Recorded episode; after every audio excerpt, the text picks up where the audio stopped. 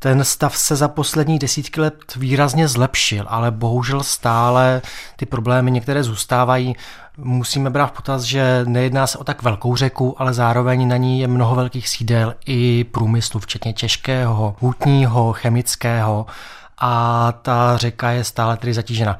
Ať už z té minulosti, že se některé látky drží v sedimentech, občas se mohou uvolnit, anebo právě tím, kolik obyvatel na jejich březích žije protože tam je zvlášť problém v případech, kdy je například velká voda a čističky odpadních vod nemohou stíhat. Mnohdy je to i kvůli tomu, že do nich do kanalizace jsou svedeny na černo dešťovky a podobně, takže potom se stává, že se takzvaně odlehčuje a je velký rozdíl, pokud se ta nečištěná odpadní voda dostane například do Labe a nebo do menšího toku, případně takhle řeky Bíliny. Může s tím Český rybářský svaz něco dělat? Je to velice těžké, protože i uhlídat to bývá mnohdy problém. Máme ve správě tisíce kilometrů vodních toků. Pokud se stane nějaký únik, bohužel se často to stává v noci, takže ta náhoda mnohdy asi nebude úplně náhodou tak je problém kolikrát i dokázat, kdo je konkrétní viník.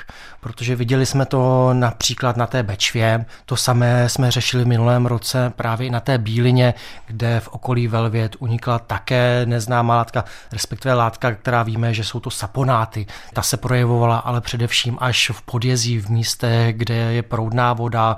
Pokud se ta látka dostala v nadjezí, kde prostě ta voda neproudí, tak se ta pěna neprojevovala, neobjevovala, ale zjistili jsme to až pod prvním jezem nebo pod prvními peřejemi.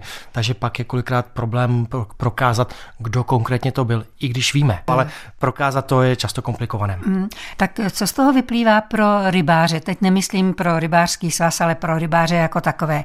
Na té bílině raději nelovit, nebo? Na té bílině lovit jsou úseky, kde se rybám náramně daří, ale ty problémy, říkám, jsou spíše lokálního charakteru a nebo záleží i na například těch hydrometeorologických podmínkách.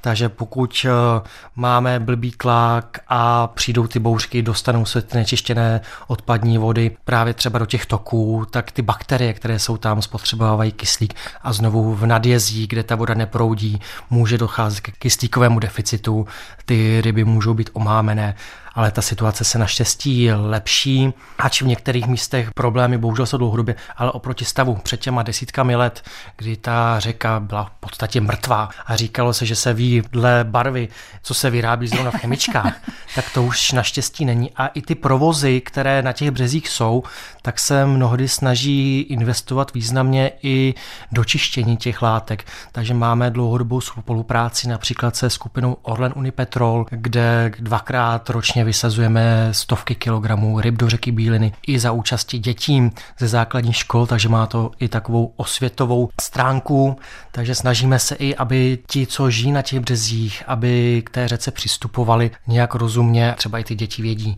že v té řece žije jejich rybička a měly by chovat se trochu ohleduplně.